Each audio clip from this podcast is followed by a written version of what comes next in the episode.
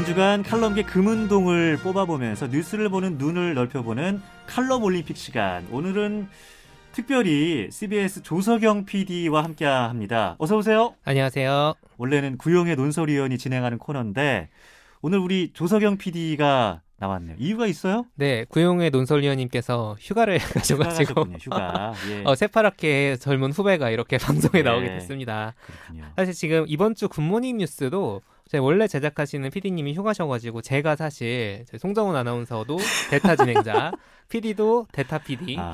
코너도 대타 출연자. 아 그러네요. 이렇게 진짜. 하고 있습니다. 예, 뭔가 좀 특별한 시너지가 날 것 같긴 한데 네. 아무튼 무사히 마치기를 바라면서 어, 구형의 논설위원과는 또 다른 어떤 그 PD만의 날카로운 시각으로 이 칼럼들을 골라오셨을 것 같은데 한 주간 어떤 칼럼들이 눈에 좀 띄었나요? 네, 구용의 논설위원께서 워낙 베테랑 기자시고 본인도 논설위원으로서 뭐 칼럼이나 사설을 쓰시는 분이다 보니까 굉장히 날카로운 시각으로 칼럼들을 네. 일주일치를 다 보시고 칼럼에 진심인 분이죠. 그렇죠. 예. 금은동 순위까지 매겨서 가져와 주시는데요.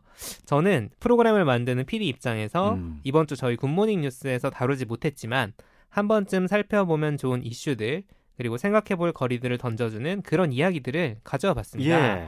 그래서 순위를 매기지는 않고 아, 금은동이 없나요? 네, 금은동은 없지만 세 가지 칼럼을 쭉 소개해드리면서 또 즐거운 크리스마스 이브 아침이다 보니까 예. 중간에 노래도 한 곡 들으면서 좀 진행해보려고 합니다. 알겠습니다. 자, 그럼 첫 번째 칼럼부터 살펴볼게요. 네, 조선일보의 12월 20일 특파원 리포트입니다.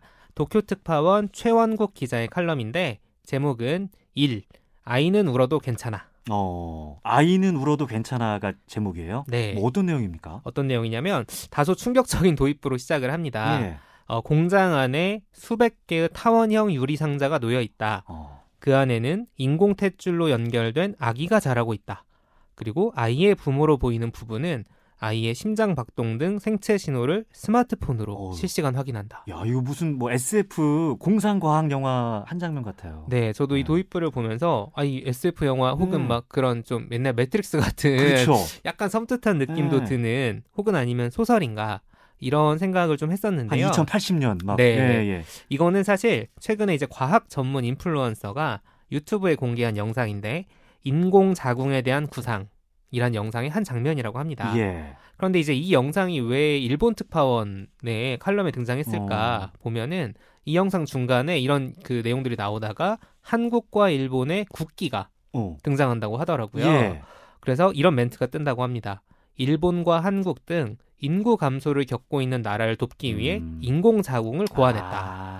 그렇군요. 인구 감소 문제가 심각하다. 이걸 이제 지적하는 거군요. 네. 사실 뭐 인구 관련 지표가 굉장히 심각한 것은 사실입니다. 그렇죠. 11월에 발표된 3분기 합계 출산율. 그러니까 합계 출산율은 가임 여성 한 명이 낳을 것으로 예상되는 자녀 수인데요. 0.79명으로 일이 안 돼요. 예, 예. 일도 안 되고 사실 음. 그리고 이제 부부니까 예, 예. 사실 두 명은 돼야 그렇죠. 이제 인구가 유지가 되는데 예. 어, 이게 역대 3분기 중 가장 낮은 수치라고 어. 하고요. 12분기 연속 그러니까 3년 연속으로 사망자 수에 비해서 출생아 숫자가 더 적어서 예. 인구가 지금 자연 감소하고 어. 있다. 이런 상황이라고 합니다. 사실 근데 그 저출산 문제하면 우리보다 일본이 원조 격이잖아요. 네, 맞습니다. 예. 일본은 지금 1.3명대 근데 합계 출산율이 나오고 있고 근데 유엔에 따르면은 이 아래로는 떨어지지 않을 전망이다라고 어... 합니다. 예. 이것도 높은 건 아닌데 사실 우리나라에 비하면 양호한 수준인 그렇죠. 거죠. 예. 제가 그래서 일본과 한국의 합계 출산율 데이터를 좀 봤는데 이거 좀 재밌더라고요 그래프가 제가 숫자로 설명을 해드릴게요. 예. 일본의 합계 출산율을 보면 1970년에 2.09명이었습니다. 어... 딱 이제 유지가 되는 정도라고 예. 하더라고요. 그렇네요. 근데 이때 한국은 얼마였냐? 4.54명. 아하, 폭발적으로 네. 인구 증가할 때. 저희 1970년대니까 생각해 보시면은 뭐 맞아요. 집안에 아이들 여러 명 있을 때잖아요. 예, 예. 한창 우리나라 인구가 증가하고 있었을 때 일본 두 명 선이었거든요. 음. 그런데 1970년은 이랬는데 20년 뒤인 1990년으로 가면 일본은 1.53명 네. 떨어졌습니다. 근데 한국은 와. 1.57명. 너무 극적으로 떨어졌어요. 네, 일본은 음. 지금 0.5명 정도 떨어진 건데 한국은 3명 정도가 야, 떨어진 거죠. 급격하게. 네. 예. 일본은 이 1990년에 그러니까 1.53명이던 시점에 저출산 문제는 국가적 문제다라고 음. 이제 저희로 치면 관계부처 장관 회의 같은 거 열어 가지고 예. 많은 대응을 시작을 했고 어. 특히 이제 2009년에서 2019년 사이에는 10년간 약 389조 원을 어. 투입했다. 그리고 지금도 매년 5조 엔 이상 그러니까 제가 환율로 계산을 해보니까 예. 우리나라 돈으로 약 48조 원을 아. 매년 저출산 대책에 쓴다고 합니다. 그렇군요. 근데 우리나라도 관련해서 예산이 꽤 많이 쓰이는 걸로 알고 있어요. 네, 이거는 이제 다른 칼럼에서 본 건데 나라살림연구소 이상민 수석 연구위원이라는 분이 분석해 놓은 게 있습니다. 올해 우리나라 저출산 예산도 총 50조가 넘는다. 어... 일본보다 많이 썼다는 얘기죠. 네. 예. 그런데 이게 그냥 말이 저출산 예산이지 어, 예를 들어 아동수당이나 출산 보조금, 예. 저소득층 기저귀 지원 사업 등 직접 지원되는 거는 2.8조 원밖에 되지 않는다. 아, 그래요? 네, 그럼 나머지는 뭐냐?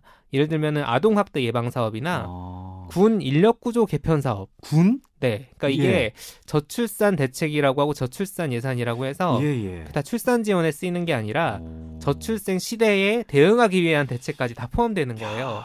왜냐하면 이제 저희가 인구가 줄어드니까 현역 그 장병들 입소가 줄어들잖아요. 그렇죠. 그것도 그것도 근데 여기에 포함을 시켜버리는 아, 거죠. 예, 뭐 이름만 뭐 무늬만 저출산 예산 느낌이 좀 있어요. 네, 그래서 네. 이제 이걸 하나 지적을 하고요. 근데 또 이것도 생각해봐야 된다라고 음. 하면서 이상민 수석 연구위원이 계속 이어가는 게 과연 그러면 출산 보조금을 더 준다고 해서 아이를 낳을 것이냐. 아하. 네, 저도 사실 지금 아이가 없고 예. 결혼도 아직 안한 총각인데. 예, 예. 내년부터 이제 부모급여라는 게 생겨서 음. 아이가 태어나면은 첫 1년은 월 70만 원, 음. 그 다음 해는 월 35만 원을 주고 그 다음에 2024년부터는 첫 1년은 월 100만 원, 그 다음에부터는 50만 원씩 준다. 예. 이렇게 이제 늘어난다고 하잖아요. 예, 예. 근데 이제 그 돈을 준다고 해서 제가 아이를 키울 것인가? 어떠세요? 마음이 좀 기우세요? 네, 그래서 사실 그거를 동해야 사실 우리나라를 위해 좋은데 제가 걱정하는 아... 거는 이제 만 두 살 때까지 이제 이 돈을 써서 아이를 키우는데 음... 도움이 된다는 것뿐만 아니라 네. 그 뒤에 교육비 그렇죠. 그렇죠. 또 예. 주거비 음. 이런 것들이 걱정이 되고요. 음. 무엇보다 저는 지금의 우리 사회가 아이들이 자라기 너무 좋은 환경일까 이 생각을 좀 해보게 아, 되더라고요. 예, 예. 참 여러 가지 뭐 이유가 있을 텐데 네. 뭐 어떤 이유로 특별히 그런 생각을 하게 되는 걸까요? 네, 이 칼럼에 이런 얘기가 나옵니다.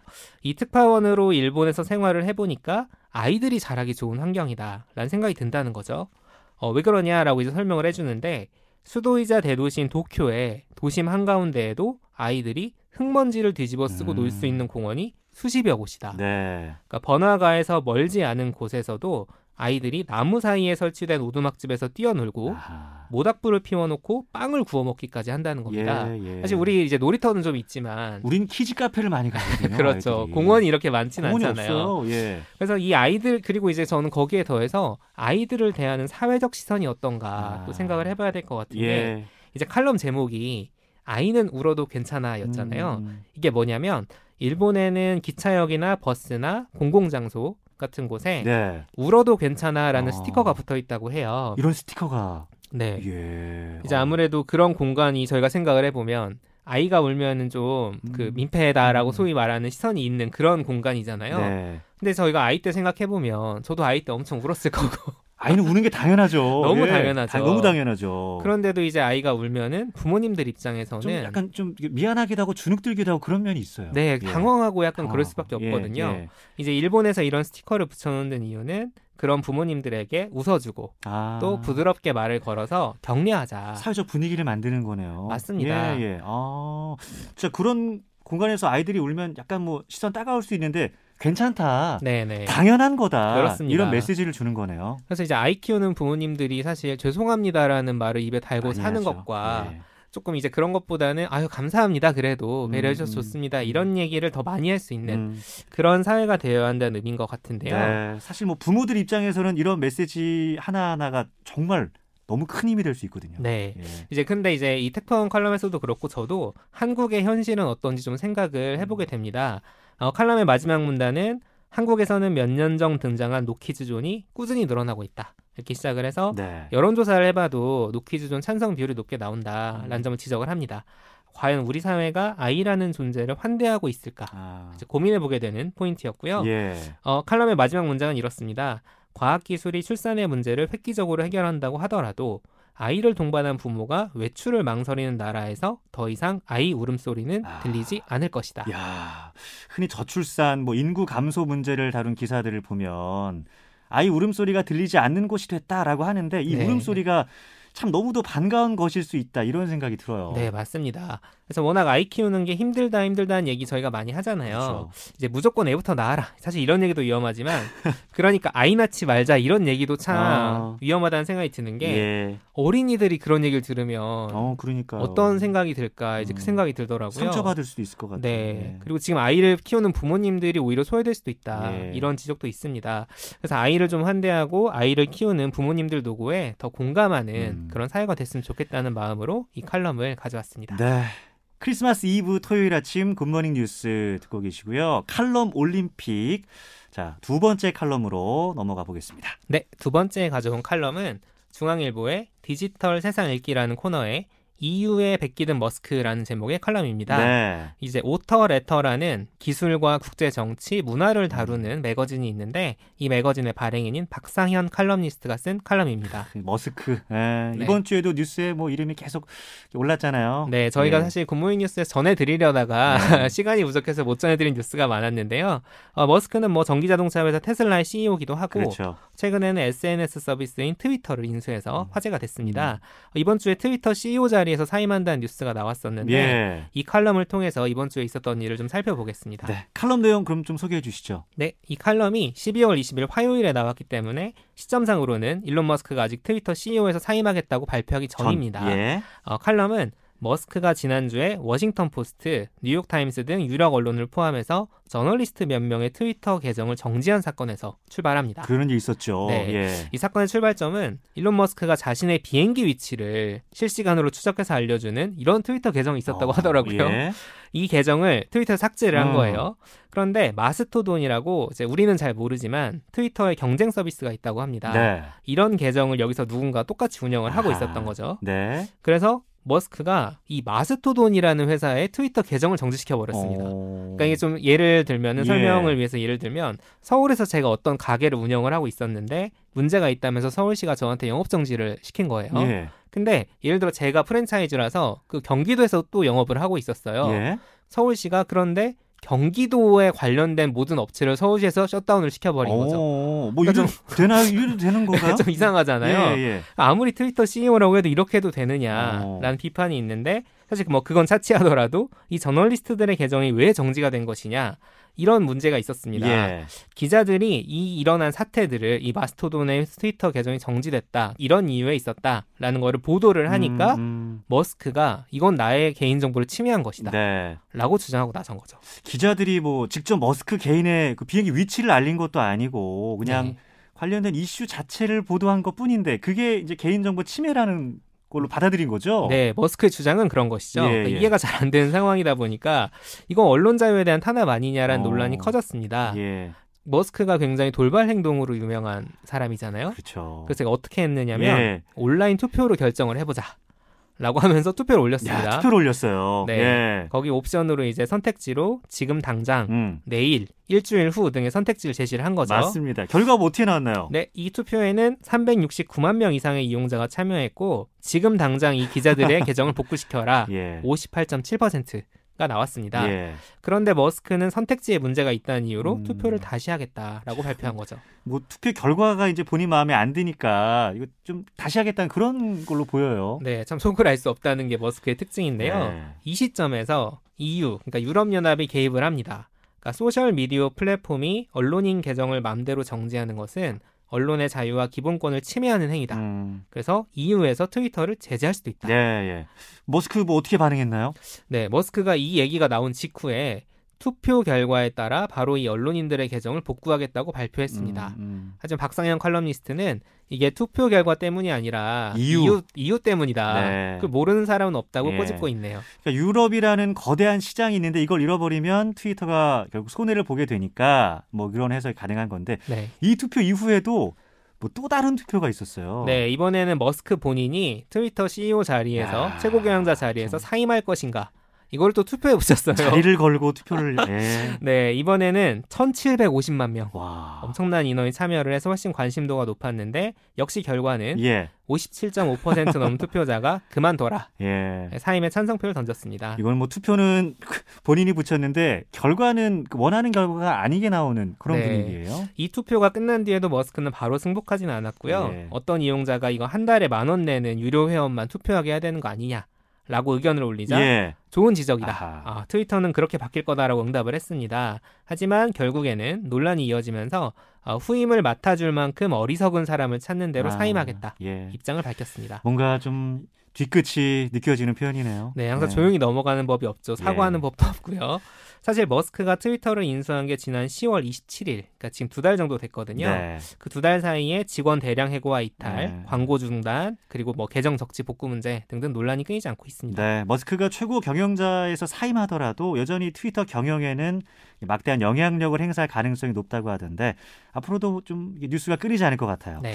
자 마지막 칼럼으로 가보겠습니다. 네. 마지막으로 가져온 칼럼은 한국일보 기자들이 쓰는 36.5도씨라는 코너에서 가져와 봤습니다. 예. 전혼립 기자가 쓴 기자 없는 기자회견이라는 칼럼입니다. 어, 기자가 없는 기자회견. 네. 약간 역설적인 표현이네요. 네. 실제로 전혼립 기자도 이게 역설적인 표현인가라고 질문을 던지는데요. 본인이 기자가 된 뒤에 이 기자 없는 기자 회견에 종종 갔다. 어. 근데 여기서 정확히는 기자가 나밖에 없는 기자 회견. 예. 한 명 온 거죠. 음. 어, 이런 기자 회견이 주로 어떤 현장이냐면 비정규직 노동자나 장애인, 페미니스트, 노숙인 등 사회적 소수자나 약자들이 아. 있는 기자 회견이다. 네. 라고 하면서 원래 기자가 사실 남들이 안 하는 기사를 쓰면 음. 특종이잖아요. 그렇죠. 근데 거꾸로 보면은 이게 남들은 관심 없는 그러니까 취재 가치가 없는 일인가 이런 생각을 아, 하게 된다는 거죠. 그렇군요. 사실 뭐 기자들뿐만 아니라 방송을 만들 때도 우리가 이런 생각을 안 할 수가 그렇죠. 없잖아요. 예. 그러니까 제작진이 볼 때 중요한 이야기를 하더라도 혹시 너무 동떨어진 이야기라서 음. 청취자분들이 이제 공감이 안 되거나 하면은 어떡할까라는 고민을 하게 되는데 네. 이제 전원입 기자는 지금 노동 문제를 출입을 하고 있어서 음. 이제 얘기를 하고 있어요. 이 노동 문제 다루는 기자가 워낙 적기 때문에 불가피한 현실이 음. 있다. 네. 근데 기자회견이 정말 뭐 사회 곳곳에서 많이 열리지 않나요? 네, 그러다 보니까 더 다 챙기기가 힘든 거죠. 예. 그러니까 전홍립 기자는 그럼에도 불구하고 기자회견에는 한 사람의 기자라도 있어야 한다면서 아... 최근에 취재한 노숙인의 사례를 들고 있습니다. 예. 이 노숙인에게 기자가 홀로 서기를 위해 가장 필요한 지원이 뭐냐 이렇게 물어봤다는 거예요. 예. 그러면 이제 저희가 생각할 때는 노숙인이시면은 경제적으로 어려우실 테니까 일자리나 뭐 음. 주거 지원, 생계비 같은 답이 나올 줄 알았는데 네. 이분 이렇게 답했다고 합니다. 예. 언론사가 노숙인에게 지속적으로 관심을 좀 보여주면 뭐 한 달에 한 번이라도 신문에 나오면 어. 좋겠다. 아, 예. 나라님도 가난을 해결할 수 없다지만 관심은 가져야 되잖아요. 아. 누군가 지켜보고 있다는 사실만으로도 예. 사람은 달라집니다. 음, 언론사가 바로 그런 역할을 하는 거죠. 네. 예. 전원립 기자는 작년에도 비정규직 콜센터 상담원 기자회견에 기자가 자기 혼자 간 거예요. 예. 그럼 이제 부장님한테 보고를 하는 어. 거죠. 어, 부장 저 혼자 왔네요. 혼자 왔네요. 예. 이거 어떡합니까? 근데 부장이 그 기자를 나무라는 게 아니라 아. 너라도 거기 있다는 사실이 그분들에게 많은 응원이 될 것이다. 라고 했다고 합니다. 예. 어, 그러면서 이제 전원입 기자는 칼럼을 이렇게 마무리합니다. 앞으로도 어디선가는 기자 없는 기자회견이 열리겠지만 음. 누군가는 곁에 서 있기를 바라보는 겨울이다. 아, 그 기자 없는 기자회견이 지금 어디선가도 열리고 있을 수 있지만 그래도 누군가는 뭐 한 명 이상이라도 관심을 가지고 지켜보고 있다. 그 마음을 정하는 게 중요하겠다는 생각이 드네요. 네, 저도 예. 이 칼럼을 제가 사실 직접 본 건 아니고 SNS에서 기자들이나 이런 기자회견을 연 단체 활동가들 사이에 예. 회자되면서 어... 눈에 띄었고요. 예. 저도 오늘 마치기 전에 이런 현장을 하나만 소개하려고 합니다. 어떤 현장이죠? 명동에서 가장 오래된 호텔인 세종호텔인데요. 예. 세종호텔에서 코로나19로 인한 경영난을 이유로 작년 12월에 노동자 15명을 정리해고했습니다. 특히 이제 호텔인데 식음료 사업부를 폐지한 거예요. 네. 그러다 보니까 저희가 사실 호텔에 묵을 일이 있을 때그 음. 그 조식 서비스 아, 중요하잖아요. 호텔의 꽃이죠. 네. 예. 그래서 이제 해고 노동자들이 해고 1년을 맞은 12월 10일부터 토요일 아침에 세종호텔 해고 노동자들이 제공하는 예. 아침 조식 행사를 이어오고 아, 있습니다. 그러니까 호텔에 없는 조식을 대신 만들어주는 행사인가 봐요. 네, 맞습니다. 예. 어, 25년 경력의 고진수 일식 요리사를 비롯한 해고 노동자들이 이 식음료 사업부가 폐지되기 전에 제공했던 조식 요리들을 음. 그대로 야. 그대로 재현해서 호텔 투숙객들과 관광객들에게 무료로 제공한다고 합니다. 예. 어, 코로나 경영난으로 정리해고된 노동자들이 그러니까 관광객들은 다 돌아왔는데 음. 해고 노동자들은 돌아오지 못하고 있다. 네. 이 상황을 알리기 위한 행사라고 하고요. 음. 잠시 후에 아침 9시부터 11시까지 이 무료 조식 드실 수 음. 있고요. 가시면은 예, 예. 또 크리스마스를 맞아 특별한 이벤트도 진행된다고 하니까요. 어. 저희가 이제 서울 사시는 분들은 예. 크리스마스 되면은 명동 한번 가야지. 라는 생각하잖아요. 그렇죠, 그렇죠. 명동을 이제 배경으로 한 노래도 음. 많이 있고. 근데 이제 저녁에 제가 저도 가봤는데 사람 아, 너무 많죠. 너무 많아요. 네, 너무 많아요. 그래서 이번 크리스마스 이브에는 아침에 한번 찾아보셔도 아. 좋을 것 같습니다. 알겠습니다. 여기까지 이번 주에 눈에 띄는 칼럼들 함께 살펴봤습니다. CBS 조석영 PD 고맙습니다. 감사합니다.